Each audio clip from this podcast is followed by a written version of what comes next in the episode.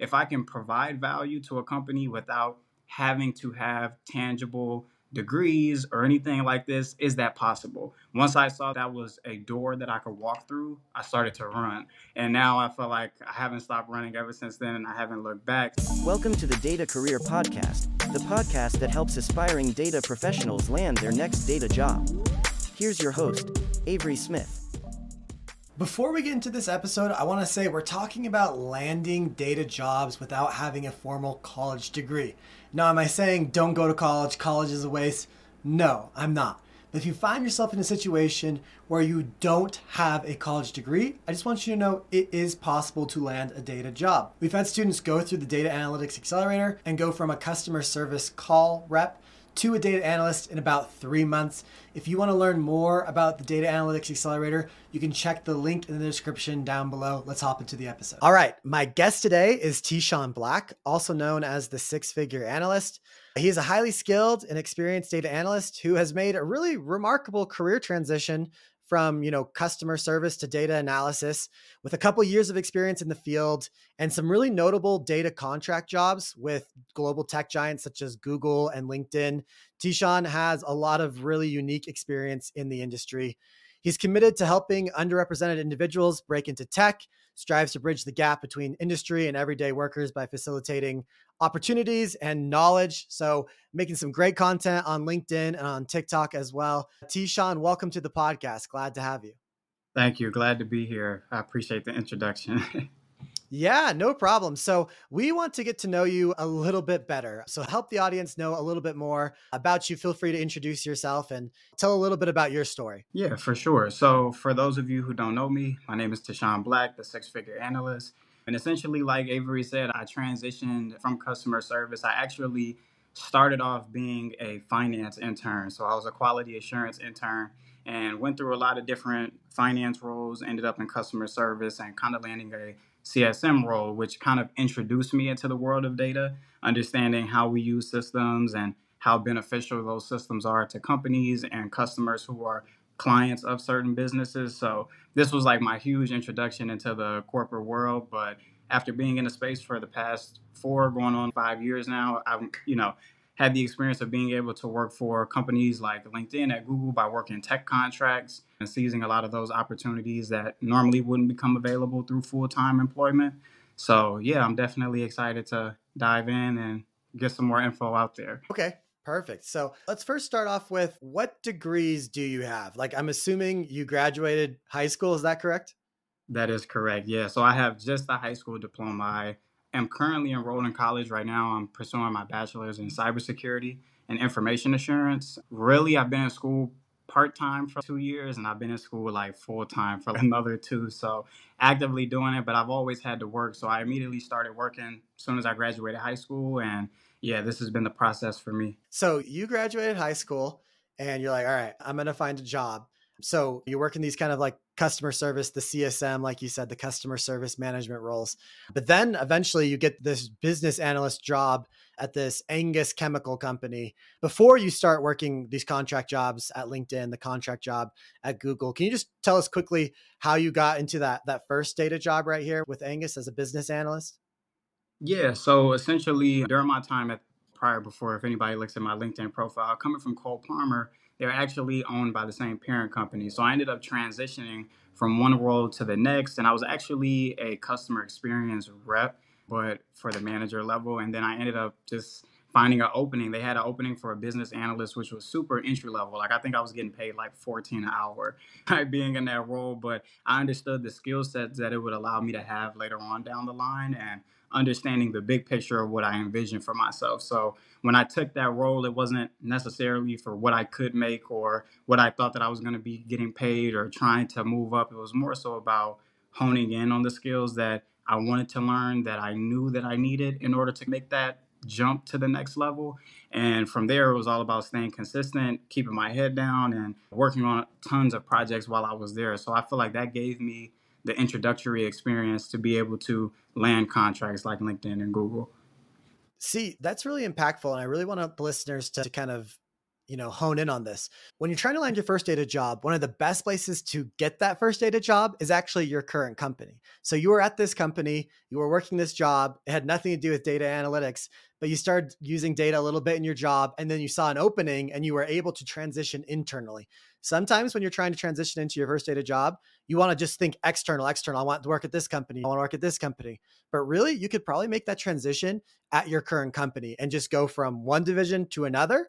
And why is that easier? Because one, they trust you more. And two, you can work directly with the recruiter or the hiring manager. Like they know you, you already understand the company. It's like an easy fit for you. So that's one thing I really want to emphasize is sometimes it is easier to get that first data job by transferring internally. So that's what you did. You basically transferred internally. And then from there, you still have no college degree, but you were able to land these contract data jobs. I guess at LinkedIn was the first one. So here's the mm-hmm. question that everyone's been dying to know do you need a college degree to land a data contract job? So I'll speak from my personal experience. And honestly, I think that for everybody that's listening, understanding that being in tech or being a tech worker does not necessarily mean that you are within the tech industry. When I first started off, I was working within a chemical company that was distributing chemicals and parts and labor. So a lot of that for me was just an understanding of the scope of the role. I will touch on a little bit, and I know we'll speak about this a little bit towards the end of the episode, but the biggest thing for me was just being able to understand okay, how valuable am I to a company? And touching back to what you mentioned as far as internally growing, the biggest thing that I understood, regardless of what position that I was in, was that companies will mold you if they see that you are worth the investment. A lot of times people don't understand that companies are taking a chance on you. They're betting on you, they are investing in you, and that $18 or that $20 that you're getting paid is a lump sum salary that they have to cough up to be able to devote that to somebody that will be impactful for their company. So the biggest thing for me was understanding where do I hold value and how valuable am I? If I can provide value to a company without having to have tangible degrees or anything like this, is that possible? Once I saw that was a door that I could walk through, I started to run. And now I feel like I haven't stopped running ever since then and I haven't looked back. So for me, just having a high school diploma without an associate's degree, without a college degree, like a bachelor's degree or a master's, I know a lot of people listening do have formal education. And don't take this the wrong way when I say that a college degree is not needed. While it is very much beneficial to have based on your experiences, based on the industry that you're in, and based on company needs, I do feel that there are a lot of opportunities out there that can be made and people just aren't aware of that. Yeah, that's actually like a really excellent point. When I posted that we were doing this this session live together, we got some feedback on one of the LinkedIn posts and someone said, "I don't feel like this is like something we should really promote, Avery." Yes, some people can land data jobs without a degree, but that's like the exception versus the rule. And I think that we really need to emphasize in this episode that we're not saying a college degree isn't helpful. Like it definitely can be helpful. It's just that if you're in a situation where you don't have a college degree, it is possible. And I think that's what we want to show is it's we're not saying you don't go to college, don't get a college degree. It's just like this other opportunity does exist. And if, you know, if it fits to your your situation, you know, you're not screwed. You're not stuck. You're not like stuck in a hole that you can't get out of. You can break into tech like you said without a college degree. Does the college degree help? Sure I have a master's degree. Does my master's degree help? Sure. There's pros and cons to these different programs and things like that. But the point is, if that's out of your reach or you don't want to do that, there's possibilities open. That's what we're trying to convey. Does that make sense? Exactly, exactly. And I think the biggest thing, too, to also touch on for me, I've always had a personal goal. I believe in something that's called running a marathon, and that anything that I'm doing right now is my victory lap. So I've always understood that regardless of the situation that I was in, coming from a type of situation where coming fresh out of high school, I didn't have the most money to be able to pick and choose which university I wanted to go to or what school I wanted to pursue, but I wasn't going to let that stop any of my progress moving forward. I think that how you move through difficult situations determines what type of person you are, and staying resilient and being able to work through all of the obstacles and see the brighter side of it definitely does make all that the difference. So I think that degree, no degree, certification, no certification. If you have the ability, the heart, the drive to want something and you know that this is something that you want, I think the possibilities are. Yeah, I agree. And I think what you said earlier was really important if you want to work in tech, you don't have to be in the tech industry, even, right? You can work in tech in the chemical industry, like you did, or you can work in tech in the energy industry, like I did, or you can work in tech inside of fashion, inside of agriculture, inside of manufacturing. Like we sometimes think that tech jobs have to be either at Apple, Amazon, you know, Facebook, Google, right? But there's tech jobs everywhere. And I think sometimes that's hard for people to wrap their head around that even though if it's not like a tech company, every company's a tech company now and they all need data analysts. So I also loved that you mentioned that was like a really important part I thought we should rehash. No, for sure. And you know what? I actually think that as far as how it goes from understanding what a data analyst does, I honestly believe that regardless of, we're seeing a lot of changes as far as AI evolution, as far as Chat GPT, as far as a lot of different industry things that were norms that are changing where people's jobs and their careers could potentially be impacted 20, 30 years down the road. But one thing that I can say as far as speaking in the present is that we don't have tomorrow, so live for today. So as far as being within the industry of being a data analyst, I think that is if not the most important is one of the most important roles that you can have at any industry. Like you mentioned, whether that's oil and manufacturing, whether that's transportation, whether that's fintech, whether that's working in customer experience, software development, any of these industries all need someone who can look at data, interpret it, and tell a story with it. And I think that is what will separate the difference between a lot of people that look at it like, oh, I'm just cleaning data, I'm just pulling data, I'm just, do I really have to code? And the biggest piece is really just being able to explain and understand what it is that you can do. So I think that's like another huge point for. So let's talk a little bit more. How did you land these contract jobs? So the first one was with LinkedIn. You don't have a college degree. Were you working on certifications at this time or anything? So no industry standard certifications. What I did was I took a chance by trying to just better myself and hone in on my skills. I took one of the Coursera Google Data Professional certifications. Believe it or not, I was speeding through it. If anybody has taken that, they know it's at your own pace. You can complete it. And I essentially was going through and getting my mind wrapped around what it was that I was going to be doing, even though I was already a business analyst one.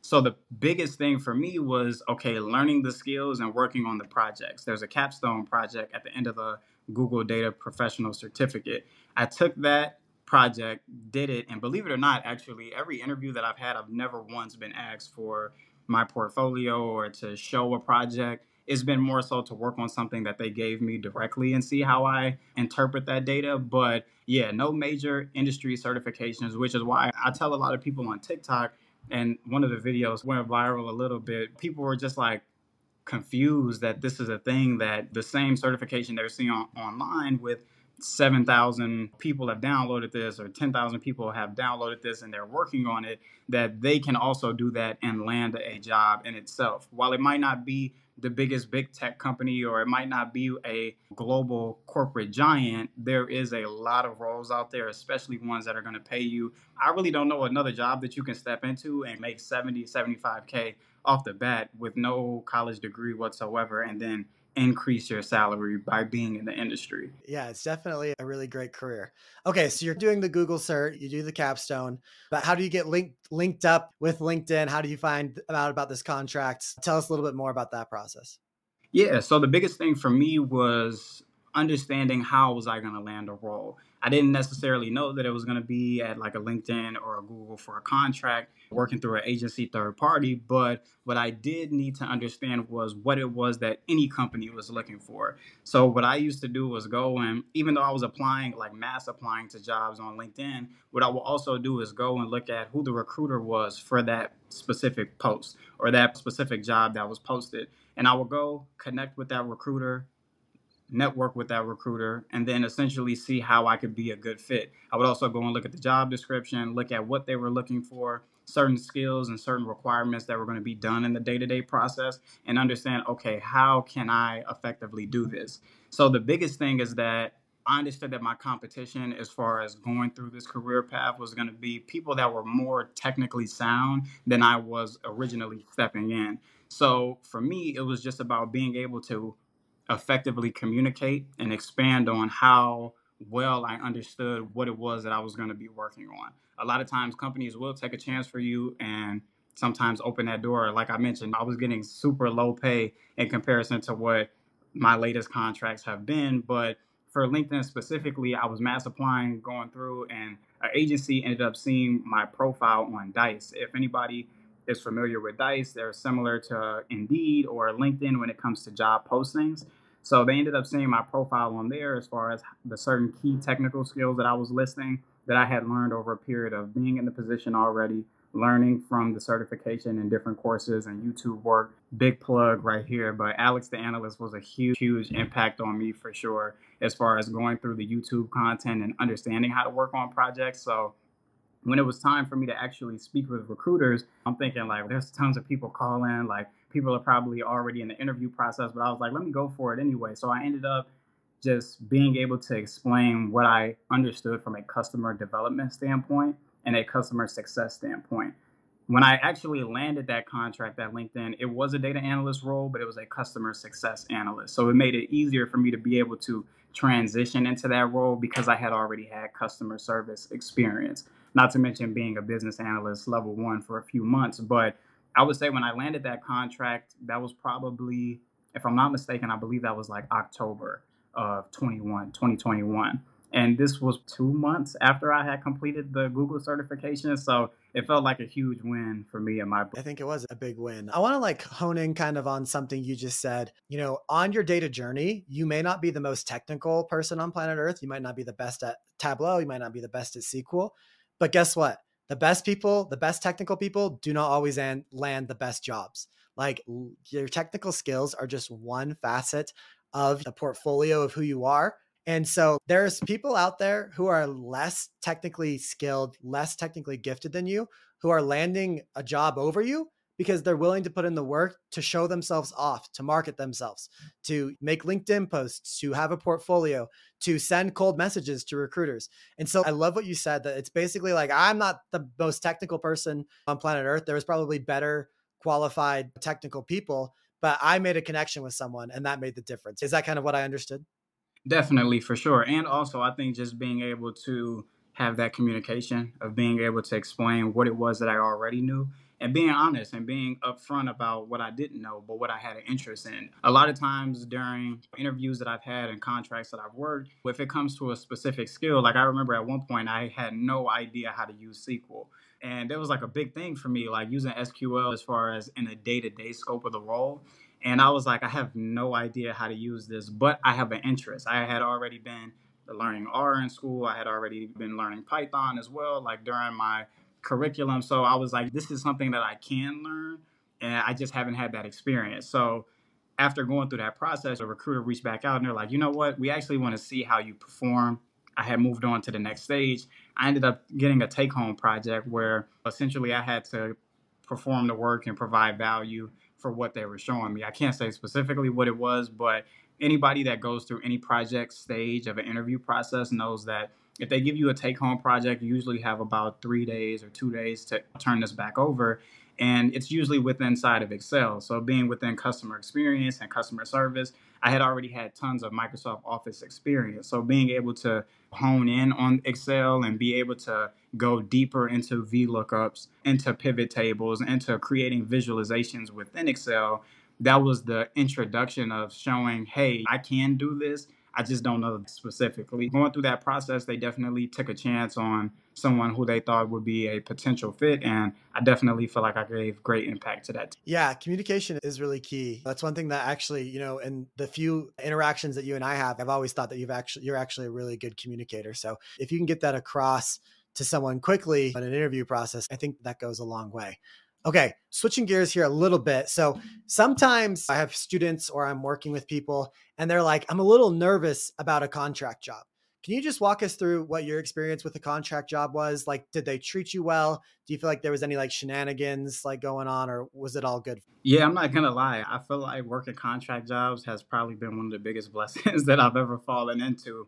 Uh, I think that a lot of people will get misconstrued with the narrative of, oh, you don't get benefits as a contractor, or, oh, uh, you're not directly employed through the company. But I think that being able to work on projects and a collaborative effort to be able to efficiently show, hey, even though I didn't work directly at Google, I worked a contract there. And this is what I did during my time there. Just to be able to show how well rounded you are in your role. And this goes for any industry that you're in. Just looking at it from a broad perspective, agency is a third party recruitment. So I look at agencies like they are the middleman between you and your next opportunity. When you speak to a recruiter, regardless of agency or not, but specifically for agencies, you should always treat that's the first interview. This is essentially the call that they're going to go through. They're going to look at your experience. They're going to talk with you about the role and see if you might be a potential fit.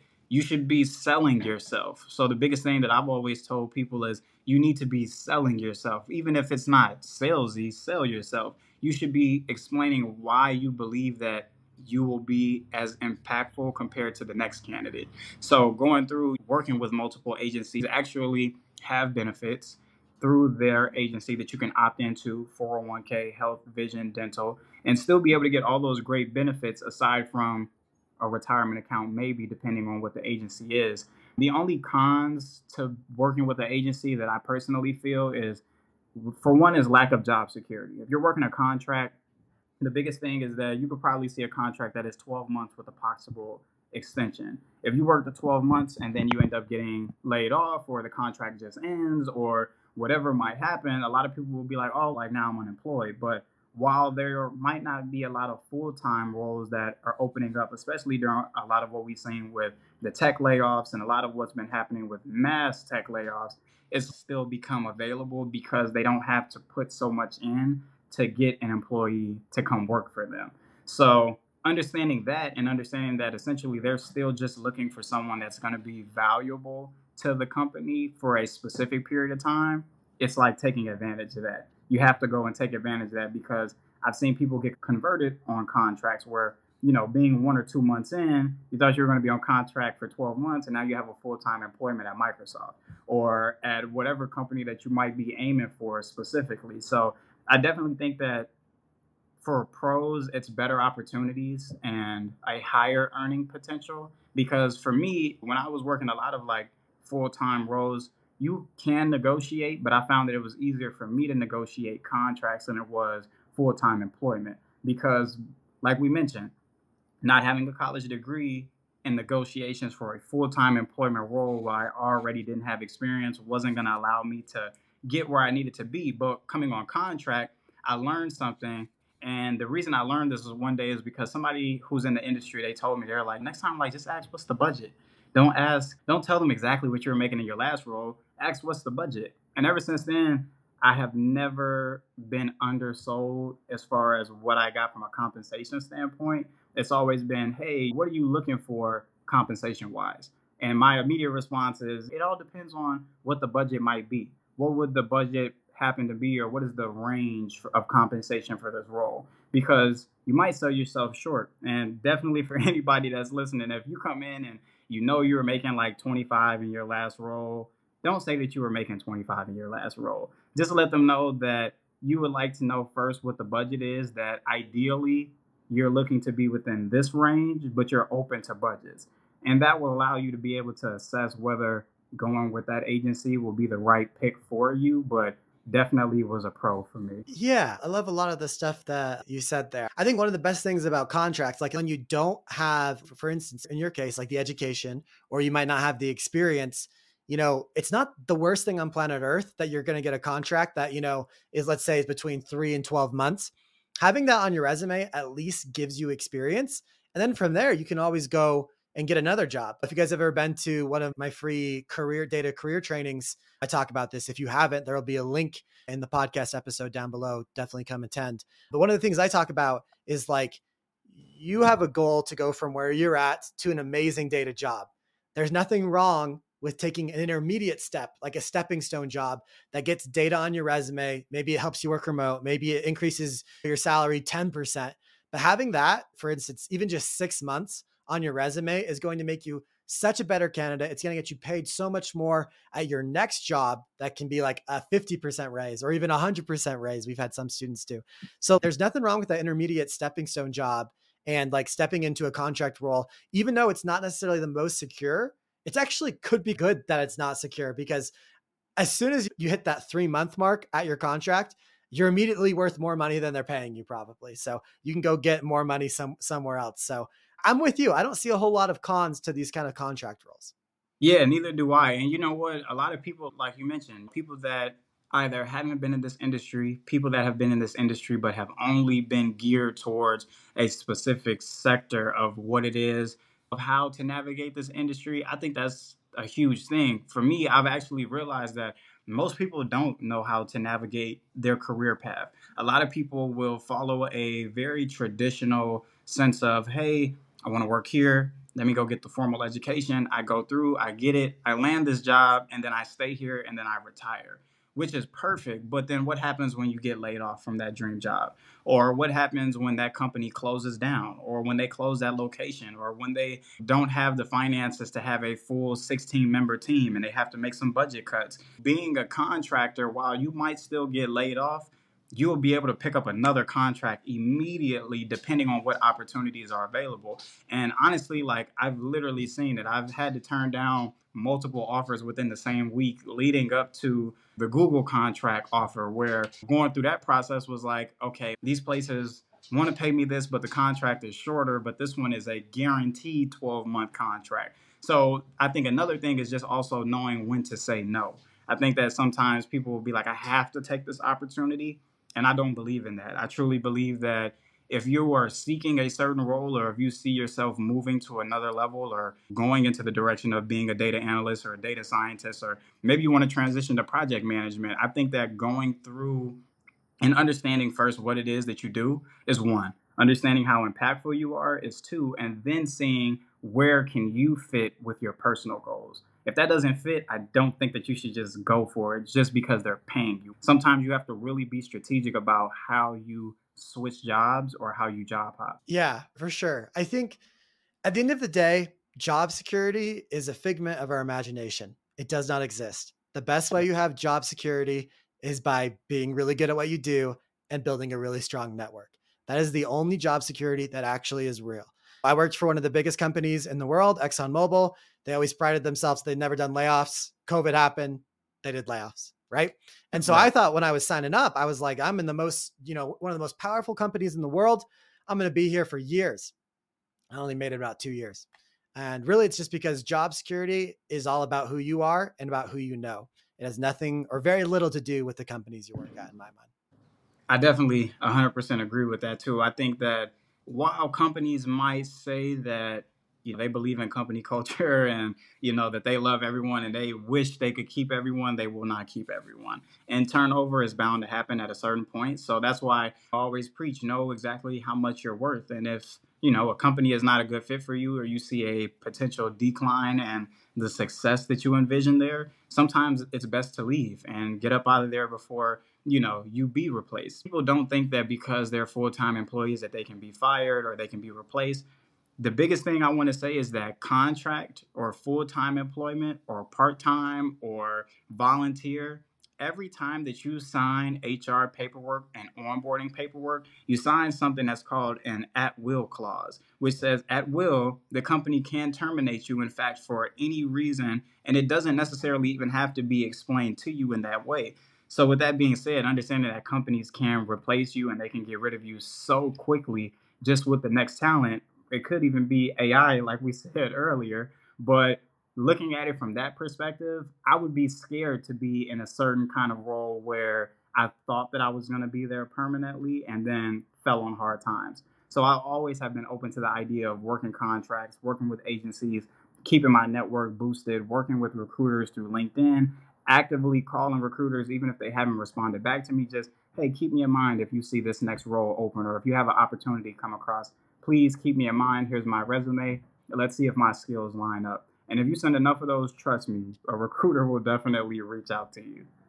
Yeah, I love that. I do want to say, I don't think AI is take the only way that AI takes anyone's data jobs is if you don't use AI. I don't think it's actually actively coming for us. Okay, without going into specifics here, can you just talk a little bit about what you did on a day to day basis? Tools were you using? What were the tasks? And obviously, don't go into depth like to the point where you can't. But uh, generally speaking, like in these types of roles, what type of things were you doing? Yeah, so ideally, a lot of what I can say as a generalization across all the roles that I've worked contracts on as a data analyst is data cleaning. I think that the data manipulation and the data cleansing process as a whole you will see that at any company that you work with. So this is data pulling, data cleaning, using SQL, using certain companies like for instance Google uses Google Plex Studios, which is public for anybody. A lot of these different softwares will be your data cleaning, even Excel for data cleaning to parse data to manipulate data in any kind of way. Then understanding how to visualize data. I had to then be able to create graphs, create visualizations, bar graphs, charts, essentially a visual showing that I was going to show stakeholders, clients, or even internal cross functional teams what type of value that we needed to see. So for me, like I mentioned, starting off early on, I wasn't necessarily using SQL a whole lot, but it was a little bit in there. The biggest thing that I probably was using, which is one of my strongest skill sets, would be Tableau. I think that using Tableau was almost as easy as using Excel. And I see, I think you put a post up not that long ago asking people what their preference was if they could get rid of one, what would it be? And a lot of people were saying Excel, which is crazy because for that one, I think that's a main key component. If you're trying to become a data analyst, if you're already in this field but you don't know enough Excel, please brush up on your Excel skills. Having advanced Excel skills will be the difference between you and that next career jump for you. So that was one of the first things. Understanding the entire data process, you can go to course. You could take the IBM certification for data analyst, and they will give you a introspective visual of what it's like to actually go through this whole process and how to do it the other things that I was working on more so generally, but specifically was I've had experience working within the supply chain industry as well as working for software development for customer service. During my time at LinkedIn, that was a lot of just being able to show customers how valuable their recruiters were performing on LinkedIn, which for me felt like a plug because while I was explaining to them how valuable or how effective they were using the LinkedIn platform to find talent, where they were losing talent to, how they could gain more talent, etc. I was also understanding for myself how recruiters interact with potential candidates. So I was taking that very deeply within myself. It's looking like the ratio between people that are sending emails and people that are actually opening and responding to it is lower you have more people reaching out about a job than you have recruiters responding to messages about a job. So I figured, okay, I won't put all my eggs in one basket. Let me message every recruiter. So that was a huge plus that I learned from being within the industry. And then the biggest thing too was customer communication skills. I think that having communication skills was a super plus for me. Just being able to piggyback off of creating a visualization. You might be able to clean data, you might be able to pull it and know all the technical components, like we mentioned. But when it's time to actually present it, you can't do that. And I think that a lot of times that's what companies were looking for. So once I understood that stakeholders, clients, customers, they don't care what the data says.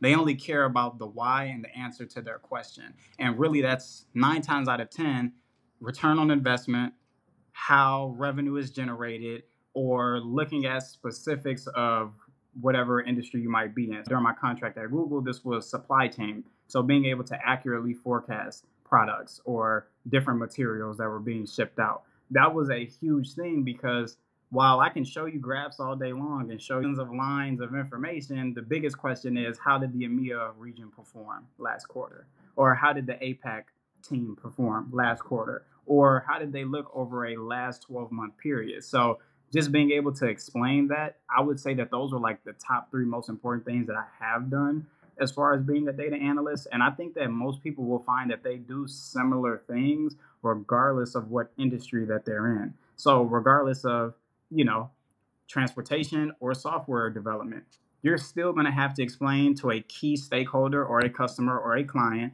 or a higher level upper management what it is that we're looking at. Because since you are the one that is cleaning, manipulating this data, and going through all these different processes of figuring out what exactly is behind the ones and zeros. They want to know that answer. So that was a big thing for me. And once I understood that, I felt like it allowed me to be able to understand this career path of data analysis long term. Awesome. That's, yeah, I love it. Basically, data cleaning, data visualization, data communication. Those are the three things you do as a data analyst. I love it. Thank you so much, Teshawn. I appreciate you so much for coming on the podcast. We'll have all of Teshawn's links down below, but make sure you guys go click on those and uh, check him out. Thanks so much for coming on the podcast, Teshawn. Really appreciate it. Of course, I'm glad to be here, and I hope that uh, you know everybody that's listening definitely caught some good information because I feel like the mission that I've made it to break into tech and help other people break into tech is something that will continue to live on. You're doing the same thing. We have tons of creators and people that have been within this industry that are showing it is possible to get in and not have to go a traditional route. So I thank everybody here that comes from different diverse backgrounds, that comes from different educational backgrounds for listening to this and understanding that we are all one part of one big data family, essentially. I hope you enjoyed that episode. And if you did, I'm going to have an awesome free masterclass that I know you're going to love. We're going to talk about a lot of things this episode talked about. You can get it absolutely for free at datacareerjumpstart.com slash training or using the link in the show notes down below. Hope to see you there.